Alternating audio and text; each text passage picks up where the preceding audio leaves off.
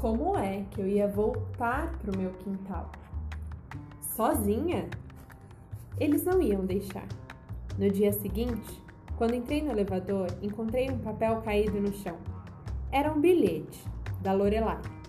Estava escrito: Raquel, foge e pronto. Um beijo da Lorelai. A coisa começou a esquentar. Escrevi dizendo que tá bem, eu ia, mas só se ela fosse comigo. E ela topou. Então eu inventei a viagem. Foi aí que a minha irmã cismou de fazer arrumação no armário e achou as cartas atrás da gaveta. Armou um barulho daqueles. Quem é essa tal de Lorelai que quer te ajudar a fugir de casa? Comecei a explicar que ela era inventada e que a viagem também era inventada. E. Mas ela não deixou eu acabar de falar. Disse que eu não tinha jeito, me deu um puxão de orelha e fez queixa para o meu pai. O pessoal ficou de novo contra mim e eu comecei a desconfiar que a gente ser escritora quando é criança não dá muito certo. Desisti de escrever carta. Fiquei uma porção de dias pensando no meu pessoal para ver se entendia por que é que eles se zangavam tanto comigo. Acabei desistindo também. Gente grande é uma turma muito difícil de entender. Mas, em compensação, eu tive uma ideia. E se eu escrevo um romance? Aí ninguém mais pode ficar contra mim porque todo mundo sabe que romance é uma das coisas mais inventadas do mundo. Achei a ideia legal e escrevi o romance. Pequeno. Achei que para começar era bom fazer um bem pequeno. Era a história de um galo chamado Rei. O rei era lindo de morrer, que um dia ficou louco para largar a vida de galo. Ele morava num galinheiro com 15 galinhas, mas ele era um cara muito legal. E então achava que era galinha demais para um galo só. Para contar a verdade, ele vivia até um bocado sem jeito de ser o chefe de uma família tão esquisita assim. Então, ele resolve fugir do galinheiro. Mas aí dá medo de todo mundo ficar contra ele. Então, ele passa o romance inteirinho naquela aflição de foge ou não foge. Quando chega bem no final da história, ele resolve o seguinte: se a vida dele era furada, ele tinha mesmo era que fugir e pronto. E aí, ele foge. Era domingo quando eu acabei a história. Me chamaram para o cinema. Saí às carreiras, larguei o romance no quarto. Minha irmã pegou e leu. Quando cheguei em casa, ela perguntou: Como é que você pode pensar tanta besteira, hein, Raquel? Achou engraçado e deu para minha mãe ler. E a minha mãe deu para o meu pai. E o meu pai deu para o meu irmão. E o meu irmão deu para minha outra irmã. E ela deu para a vizinha. E a vizinha deu para o marido, que ainda por cima é síndico do prédio. Quando eu voltei do cinema, encontrei todo mundo rindo da minha história. Era um tal de fazer piada de galo, de galinha, de galinheiro que não acabava mais. E o pior é que eles não estavam rindo só da história, estavam rindo de mim também e das coisas que eu pensava.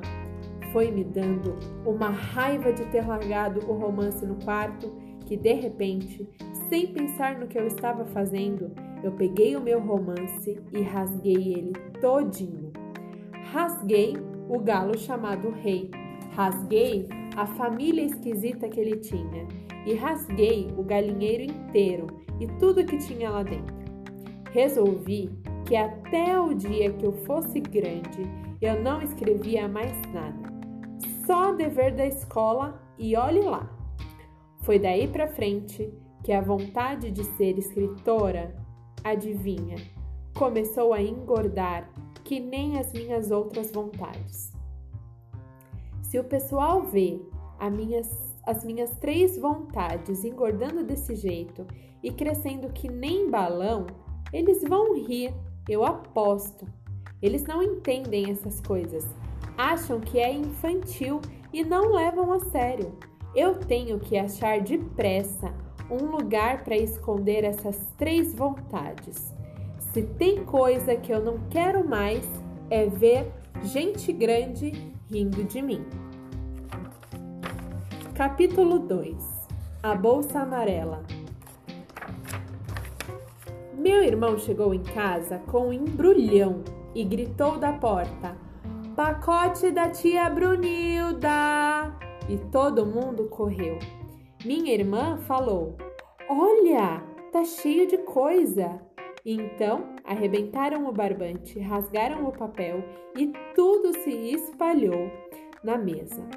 Aí foi aquela confusão. O vestido vermelho é meu! Nossa, que colar bacana! Vai combinar com o seu suéter. Vê se tem alguma camisa do tio Júlio para mim. Nossa, que sapato bonito! Tá com jeito de ser o meu número. Eu fico boba de ver como a tia Brunilda compra roupa. Compra e enjoa. Enjoa tudo. Enjoa de vestido, de bolsa, de sapato, de blusa. Usa três quatro vezes e pronto, enjoa.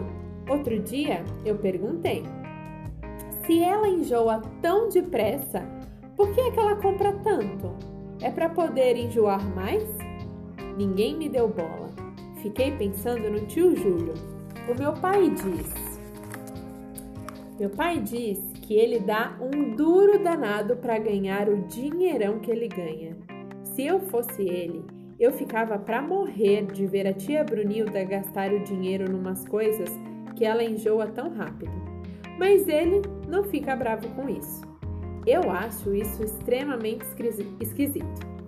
Outra coisa, um bocado esquisita, é que se ele reclama, ela logo diz: Vou arranjar um emprego, hein?